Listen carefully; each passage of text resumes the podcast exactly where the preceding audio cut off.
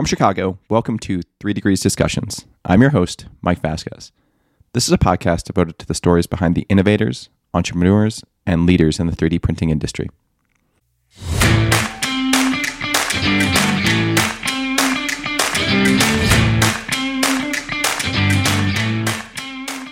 the first and most important thing is is this a good career path still or is it mostly on its way out right i'd say it's absolutely a good career path to get into additive manufacturing there's there are decades many decades of good growth in this industry left so um, that's always a, a consideration when i'm talking to somebody about their their career trajectory like if they're young does this career path have staying power for your whole career. And additive, additive manufacturing, no doubt, we have many decades of amazing things ahead of us.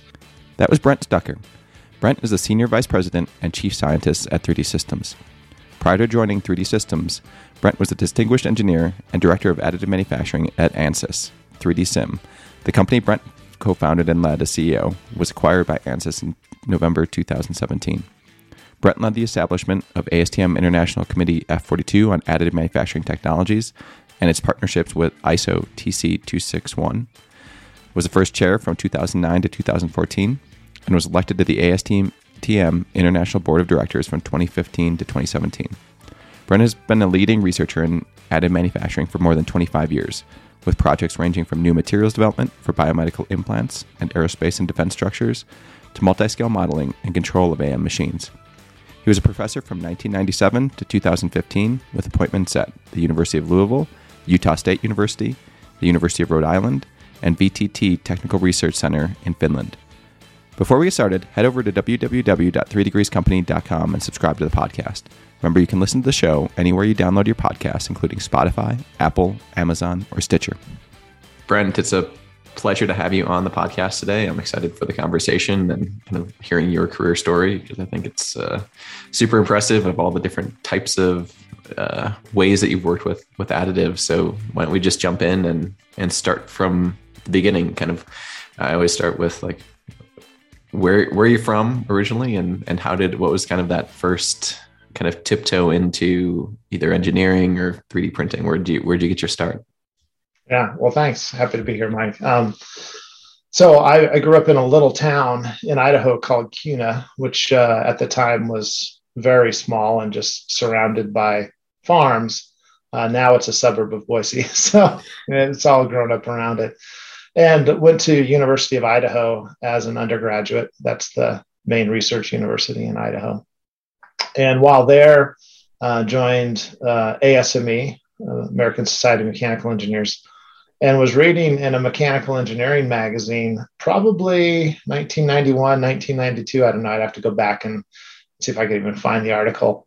Um, so that was, I guess, 30 years ago, 29 years ago, uh, about this whole new area of rapid prototyping, stereolithography, um, FDM, laser sintering. Thought, oh, that's that's kind of interesting.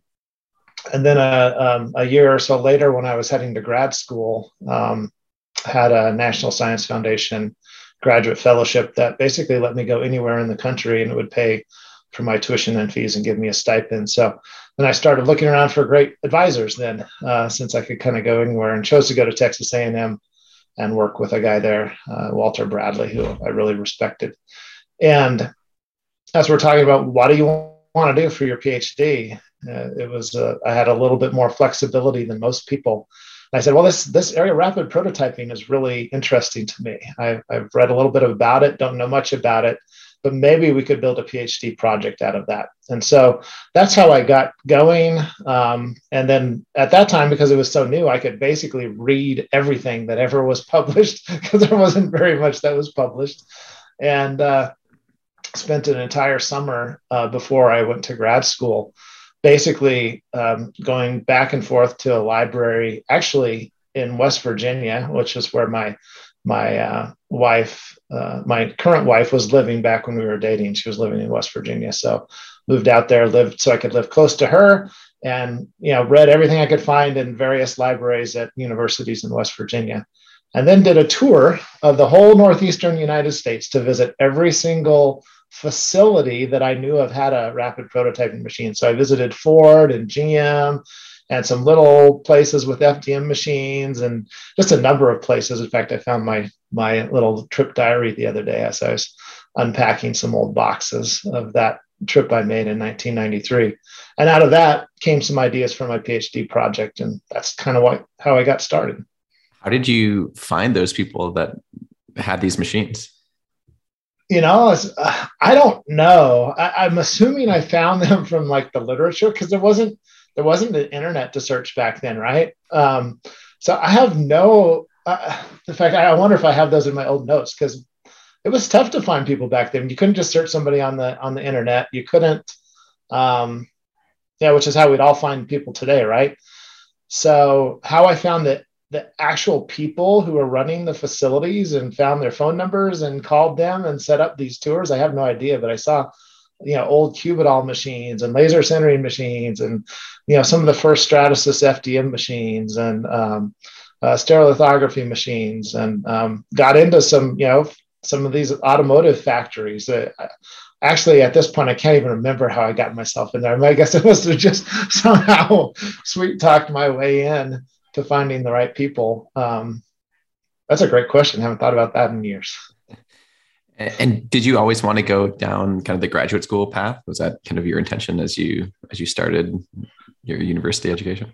No, in fact, I started out as a um, as a double majoring in mechanical and electrical engineering because I thought, hey, if I had a major in both of those, I could really do just about anything. And uh, did that for a couple of years. And um, after my sophomore year in college, actually had an interesting experience um, where it, uh, you know, I'm a Christian and it, it, it felt like very clearly actually through something that was supernatural made me think I should be a professor. I felt like God was calling me to be a professor, and it totally just flipped my entire way of thinking about my future uh, overnight, to be honest. And so then when I headed th- down the academic path, um, then that's when I decided to go get my PhD and totally shifted everything down to that path. So, um, yeah, but it was it was uh,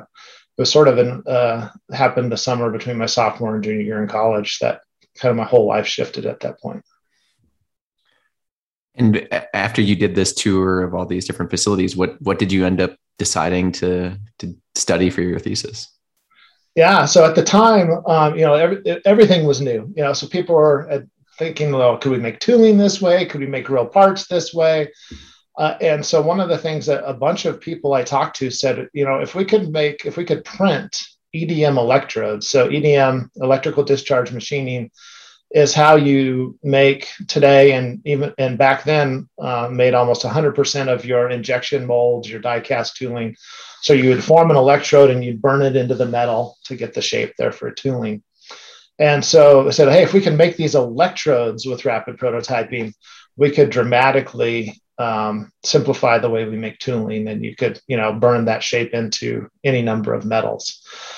And so the four years of my PhD work were spent, you know, could we process the types of metals and ceramic composites? Well, first of all, I had to kind of look at the research and say what could be built and what what could potentially be a good EDM electrode. And so there was this unique material made up of zirconium diboride and copper that has some amazing electrode performance characteristics, but it's impossible to machine. So we ended up, um, I ended up developing the whole science of how do you take um, using a binder on an on an SLS powder of ceramic, run it through a, a traditional SLS machine, form the green part, do the binder burnout, infiltrate with copper, all kinds of issues of chemistry compatibility between copper and this alloy and infiltrating it, and um, and then all kinds of experiments having to do with using it as an electrode. So that was my PhD work was a whole combination of you know the physics of of EDM, the material characteristics that would make a good electrode, and then how to form a composite um, of that material using laser sintering. And as you're going through kind of the the research, your your thesis, and kind of writing and publishing, I, I guess is there a different so when I when I did my PhD, I I probably it was like 99% sure that I wasn't going to go down the kind of professor track. Mm-hmm. So is there anything different that like as you you kind of knew that the professor kind of was where you wanted to go was like there anything different that you would do where you like really focused on writing papers or kind of interfacing with companies or finding like hey where would I want to work or like what what was that like? Yeah, that was um well was new to me because I was a first generation college student. So I went to college really without knowing anything about what academia was about. So as I learned about it, you know, I think some of the core things, if you want to go down that ap- academic path, certainly everybody knows you've got to learn to publish, right? Because it's like the publish or perish phrase is true. If you don't publish, you're not going to make it in academia. But what a lot of people don't recognize is um, to be a successful academic in engineering, you actually have to be an entrepreneur. You have to be able to, to start a research business. You have to sell your product to somebody, your product being, you know, I'm going to mentor grad students, I'm going to create new, going to create new um, knowledge that's going to move the world forward. Then you have to find somebody who will pay you that to do that. And so you have to learn how to write proposals. Where, where can I go get money? How do I play that whole game? And so luckily early on in my PhD because I had funding for my for my actual stipend. I didn't have money for my research. So the first thing I did, even that first summer before I started my PhD, was start to work on proposals and sent proposals to the National Science Foundation. And in fact, got got two two funded, which then funded my whole PhD project. Um, and so that was one aspect that was critically important is to learn how to get money and how to run like a, a, an engineering business. You know, how do I how do I create a budget? How do I sell an idea?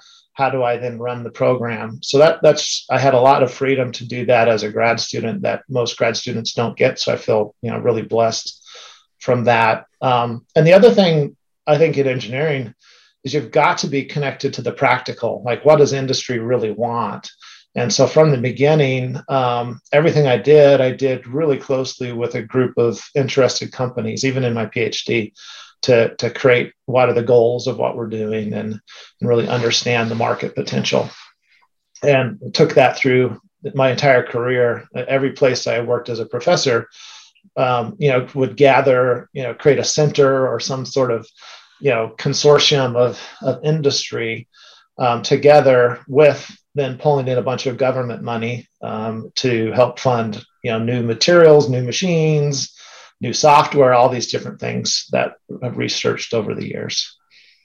And where was your where did you land after you finished the phd yeah, after my P- phd it was interesting i did i had a really close relationship with dtm at the time and uh, they had provided the uh, laser sintering machine to texas a&m for, for my phd work um, and then they actually gave me a beta laser sintering machine to take with me to wherever I wanted to go, which is like crazy that that that, that they did that. Um, so when I was applying for jobs, I you know I had in my cover letter, and I also have this very expensive piece of equipment that when I move, you go, and they had also promised fifty thousand dollars for a furnace wherever I went. So it was it was pretty pretty amazing support I got from some of the people at DTM. Um, yeah, it was actually Kevin McAlea there at the time who who who did that. Um, and so that really put me on a unique path to be able to go straight to academia without a postdoc. You know, one, I was in a brand new area, and if you want to go straight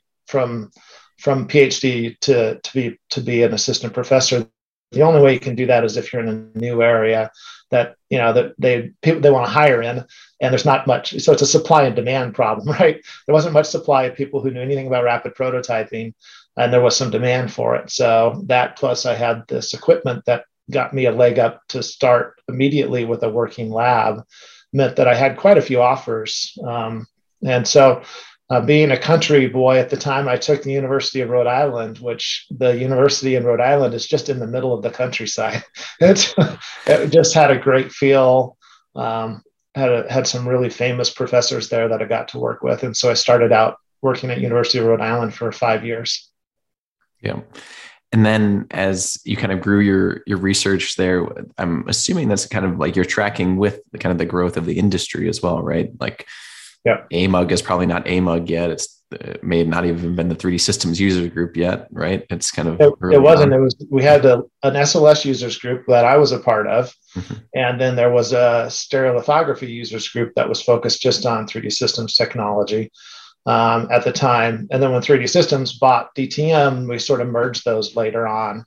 But uh, and behind my shoulder, you might be able to see the little, uh, you know, my little dinosaur there from the SLS users group that that was, you know, got I don't know a long time ago. So I've been a d- dinosaur so long, I'm now like fossilized to petroleum or something.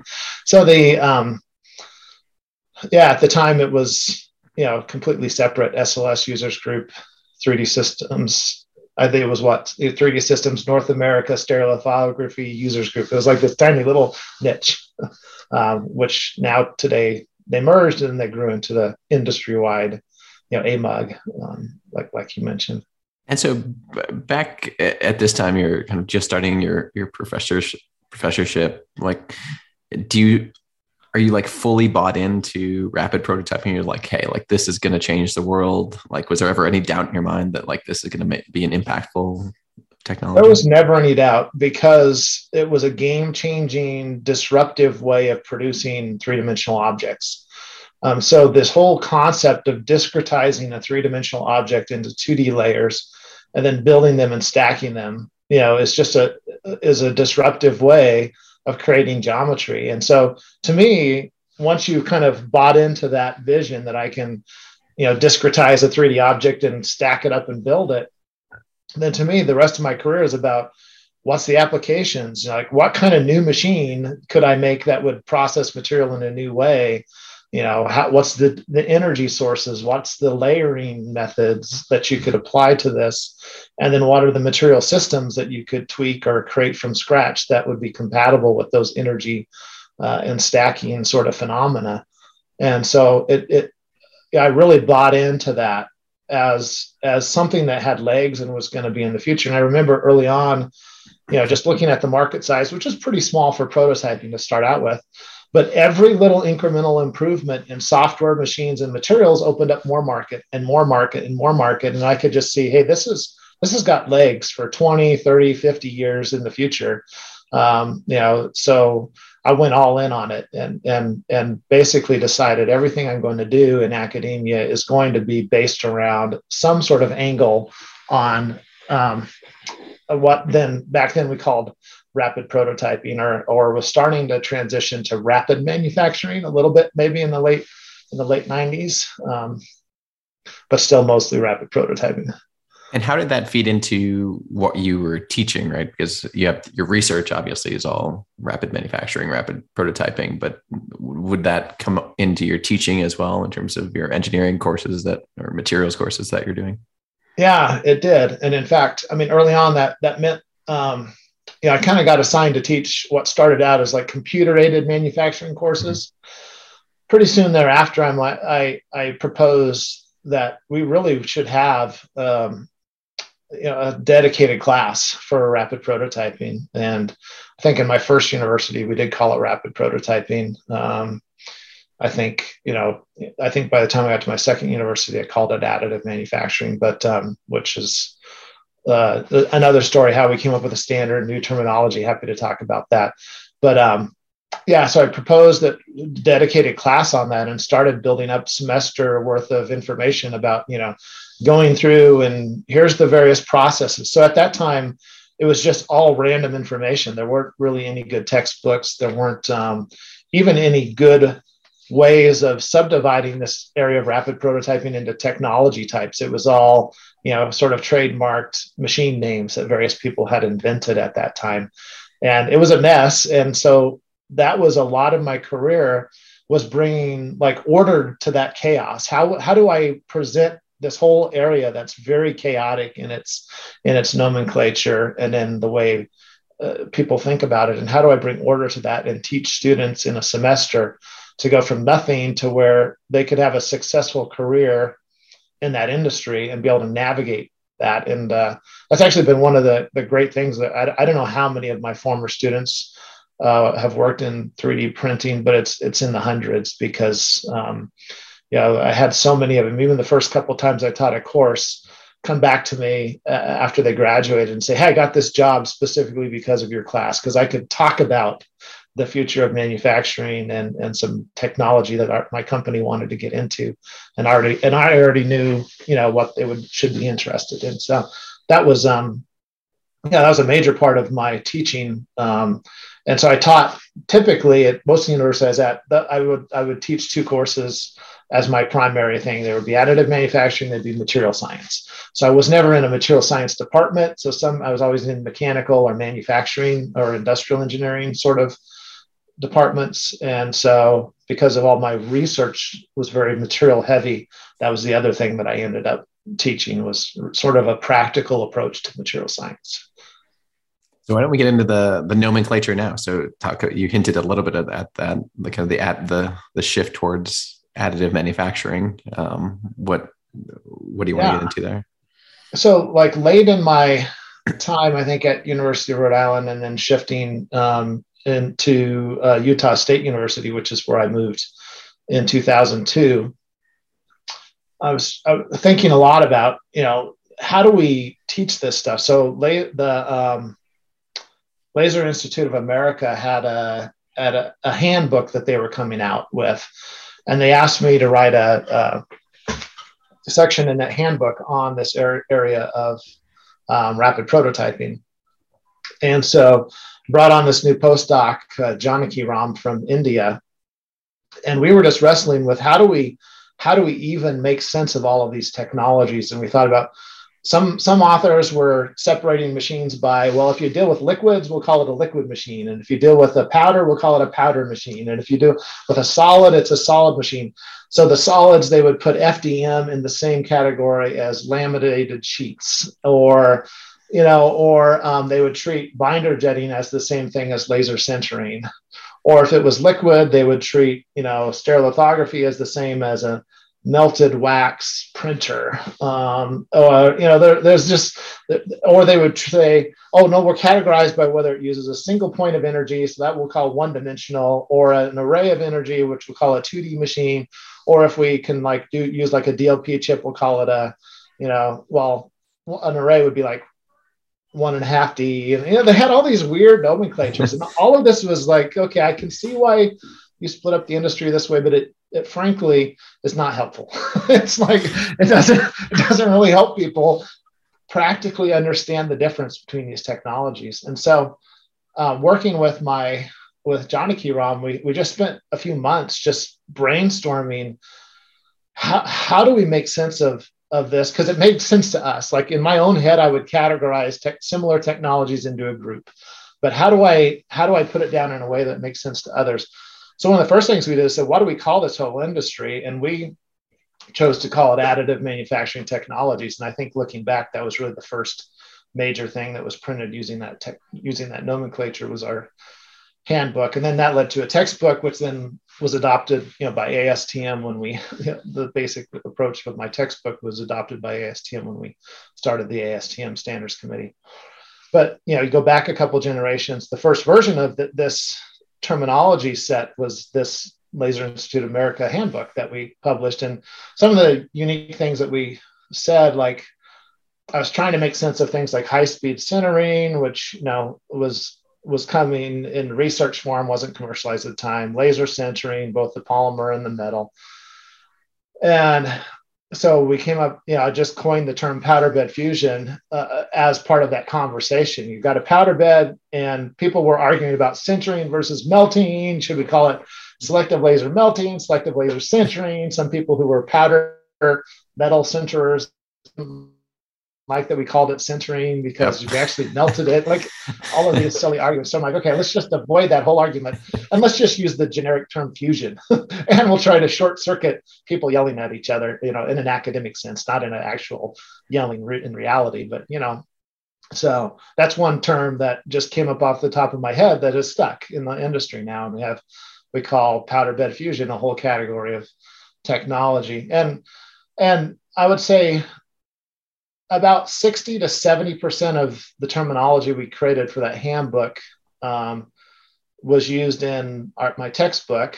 and then about 80% of what was used in my textbook ended up getting adopted by ASTM. So it went through a couple iterations to where it is now ASTM and ISO standards and had great input, you know, from from Ian Gibson and David Rosen, who then were my co-authors on the textbook that that we wrote together. And then again, when Terry Wohlers was running the terminology subcommittee for our ASTM standards committee, he and I worked a lot on the on the terminology stuff and I proposed basically the framework from our textbook, which, with just a, a small amount of tweaking, became the international standard uh, for terminology.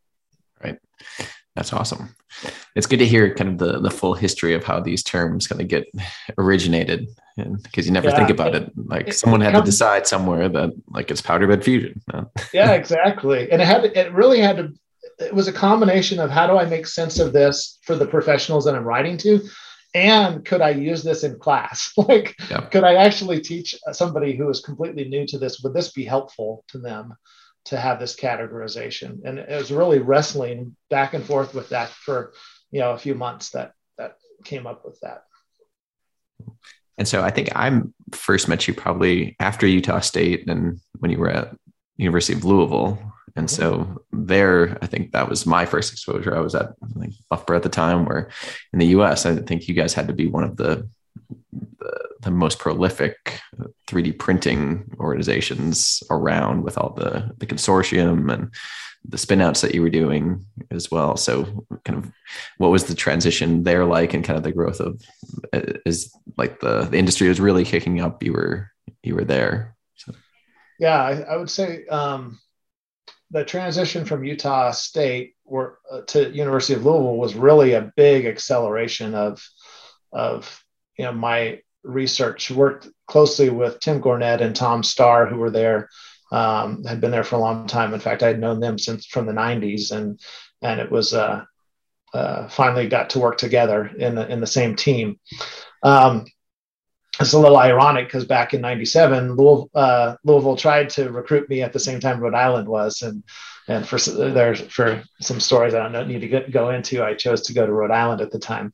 So give you the good bourbon but the... 13 years later to decide okay i am going to go there and work there uh, mostly because the leadership had changed substantially and i felt like it was a much better atmosphere at that time to work in. Um, but at, at louisville really that was when metal laser sintering and e-beam was really taking off. This was just over 10 years ago started there. So got some of the first eos machines and arcam machines. Um, and i had been in metal you know um, deposition since 98 i bought one of the very first optomec machines. So i was really familiar with the physics of laser material interaction to deposit you know fully molten solid material but uh, back the Optomec machine, of course, is a metal deposition machine rather than a, a, powder bed machine.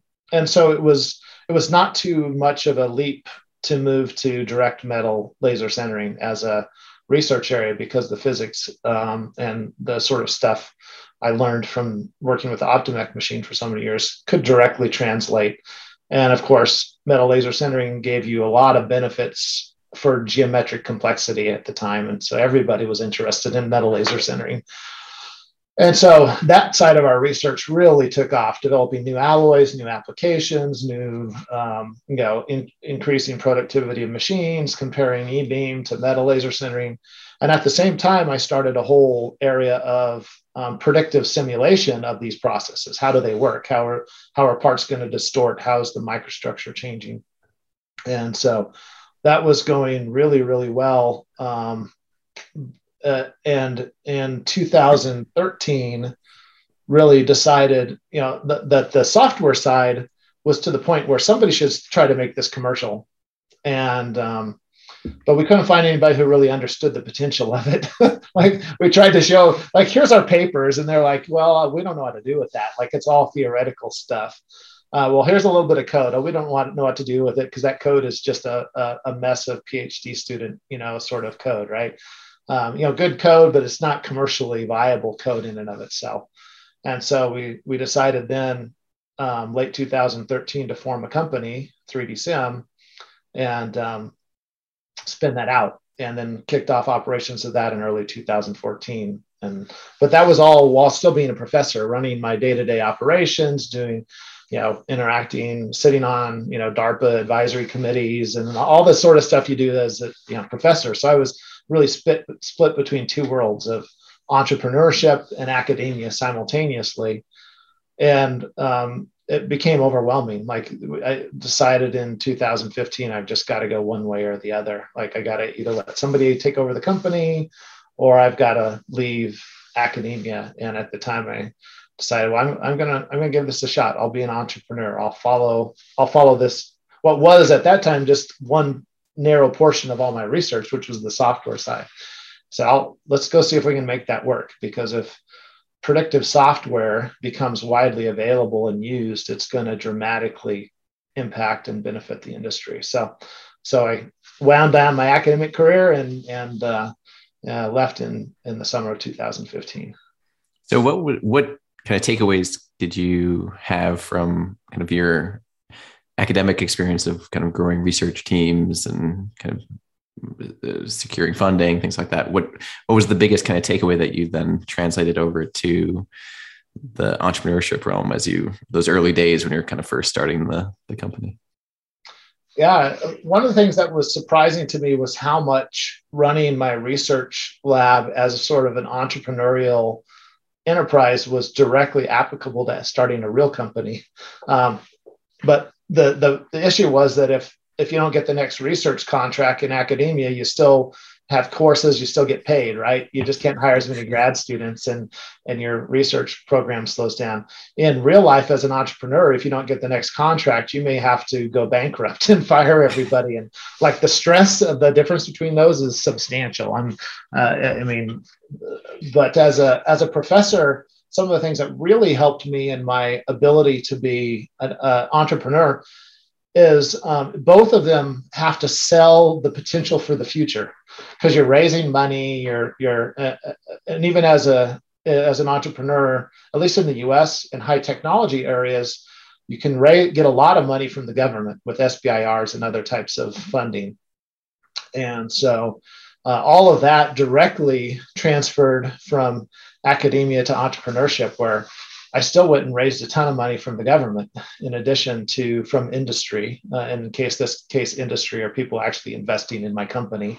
But then, when the product is in sort of an alpha stage, trying to sell them as an initial customer to pay for something that's you know maybe only half baked, um, you know that that's that's still what you do as a professor. You're always trying to find the early adopters who are willing to pay a premium to be the first one to try something.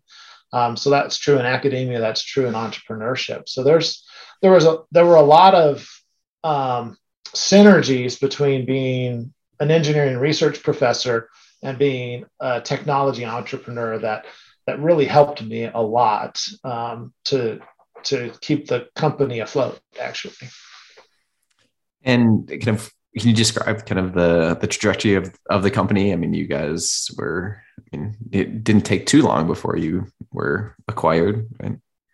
Yeah, I mean, we started early 2014. We were acquired in late 2017. Yeah. So, you know, about three and a half years. Um, one of the things that's amazing is how much money it costs to build software. Like you think of software, oh, it's just code, right? It, but um, one is the science side of it is so complex that a lot of the things we thought would work didn't work. So we had to keep trying and trying on the on the science side on the finite element side and all these algorithmic sides. Um, some of the things we proved at a small scale wouldn't scale up well to you know bigger phenomena and larger you know larger models and things like that. Um, it mostly didn't scale up with speed as well as we thought it would. So then the, the predictions are too slow so that's one side is the whole science side. The other side is that if you want to build good software, you have to pay a lot of money to hire good software people. Um, good software people don't don't come cheap, and so um, we raised a lot of money and we spent a lot of money, and it went away way faster than we thought it would.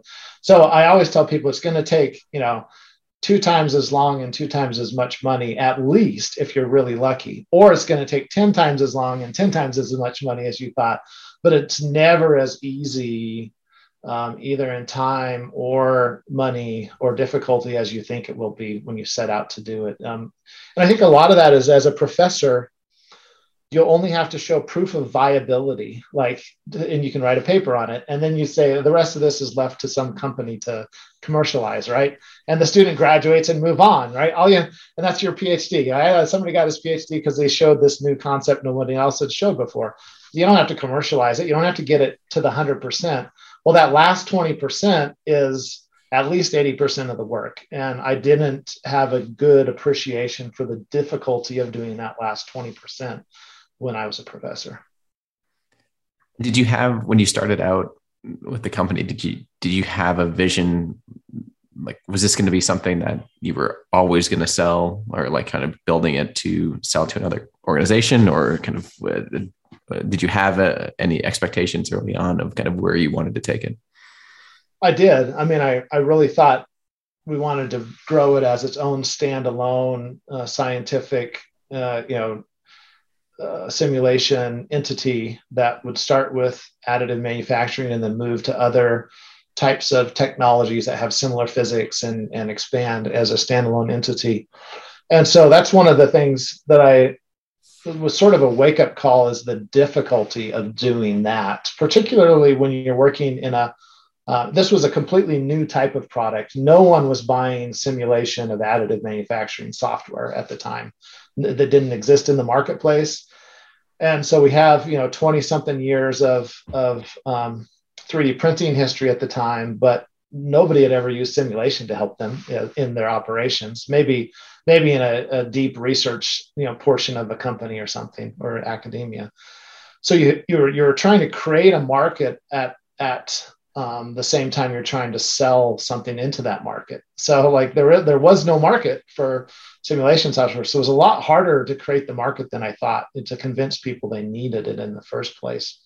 And then once we had done a decent job of convincing the market that they needed it, all these other competitors sprung up really fast with, you know, not the same kind of tool, but a tool that they claimed was helping in 3 in 3D printing and so then you've got these companies with global sales and marketing organizations competing with a little startup that only has, you know, like one dedicated salesperson and and you know a part-time marketing person, right? And and we realize that we at the time we realized we either need to go out and raise about 50 million dollars to actually take this to market or we need to sell to somebody who already owns a market and use that and use their sales and marketing um, expertise to bring it to market.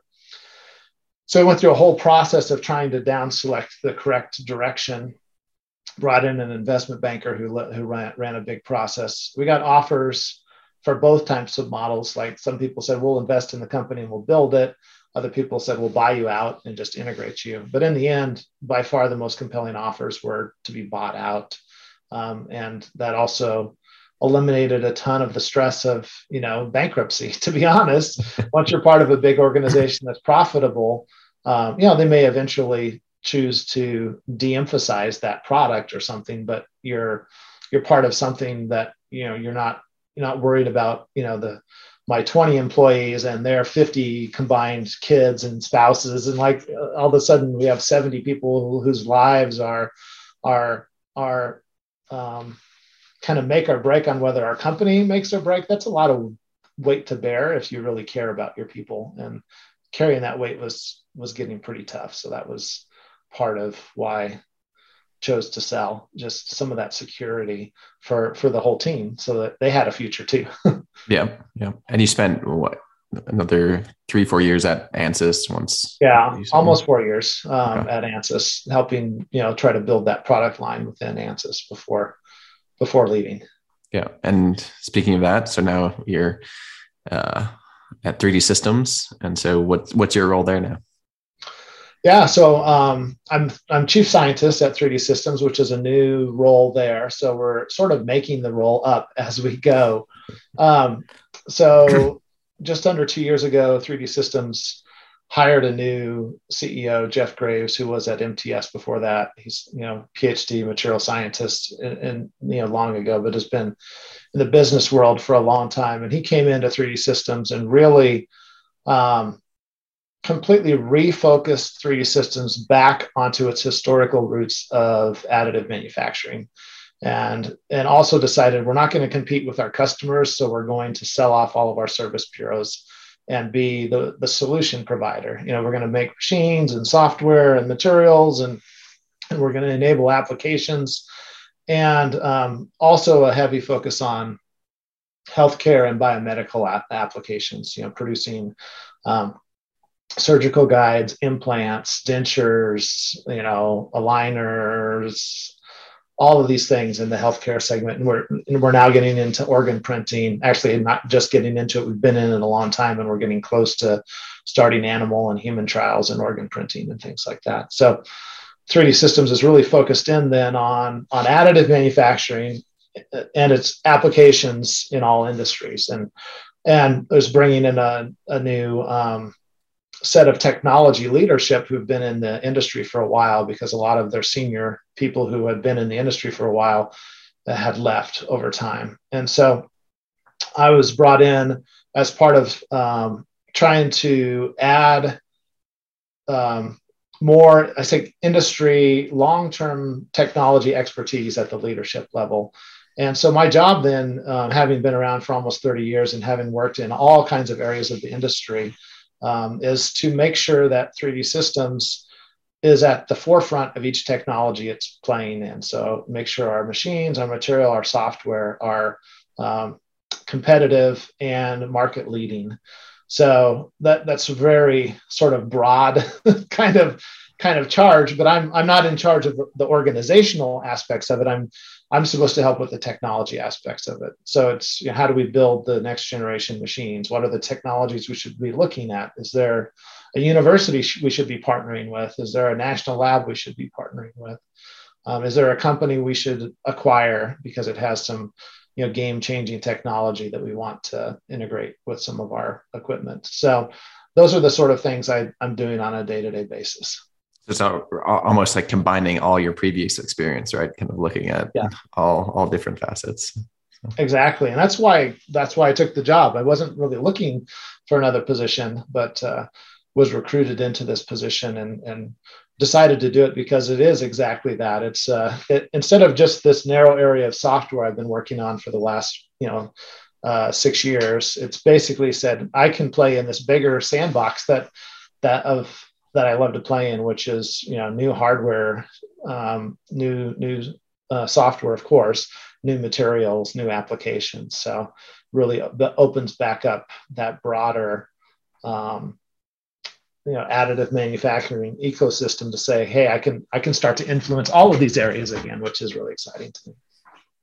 And where do you see like is really kind of the biomedical medical space kind of the big growth area that you see for for additive, or is it or other sectors really accelerating as well? I think there's quite a few sectors accelerating. I mean, that's one of them. I think there's a lot of growth potential there. There, there is still lots of growth potential in the aerospace market. Um, right now, one of the hottest areas is what people sometimes call new space, meaning like a, a SpaceX, you know, Blue Origin, um, Relativity Space. All of those guys are are growing incredibly quickly and if this new space turns into you know more of a, a taking humans beyond you know our our planet on a regular basis then which is of course the dream of a number of these new space entrepreneurs then that's going to you know continue to grow substantially for the foreseeable future. But at the same time traditional aerospace is um, is really hot. And we're starting to see things like automotive which has been something we've talked about uh, going back to when I very first started in rapid prototyping, right? Automotive drove a lot of the prototyping applications, has always been what people have hoped to someday be able to produce end use components at scale for automotive.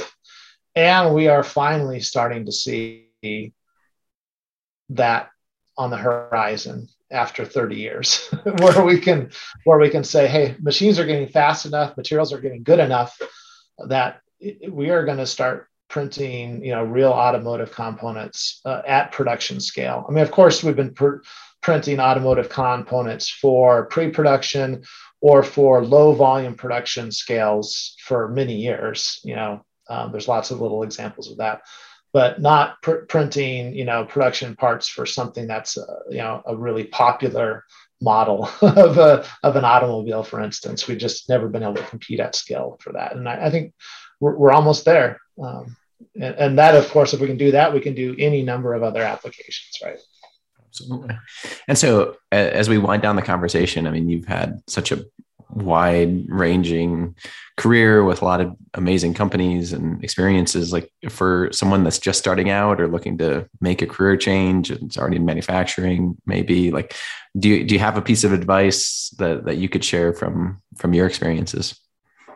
Yeah um, the first and most important thing is is this a good career path still or is it mostly on its way out right?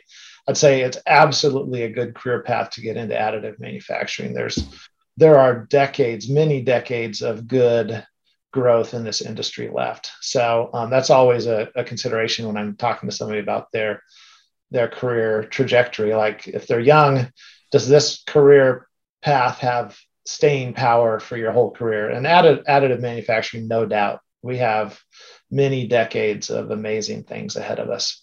Um, then the second thing is okay what do i do to then differentiate myself within this industry?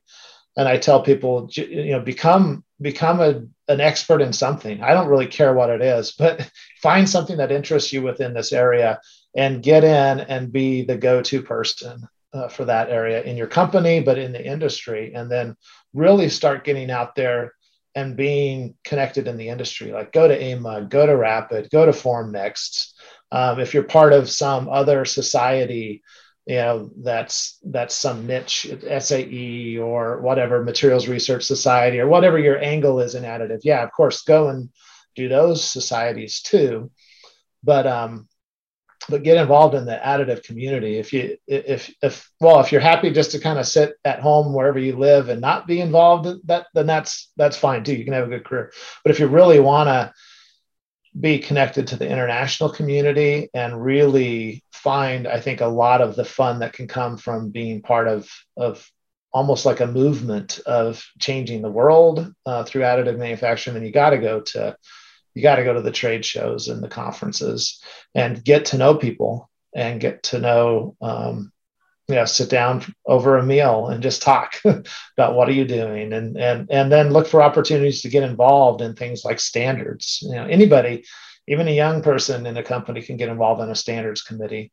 It'll open your eyes to the world and help you look at things in a new way. So um, don't don't forget about those opportunities. It's it's it's very good for your career and just for keeping your brain thinking about broader issues related to what you do. Fantastic. Well, thank you so much for your time today. Uh, look forward to seeing you at some of these upcoming trade shows. Thanks, Mike. Perfect.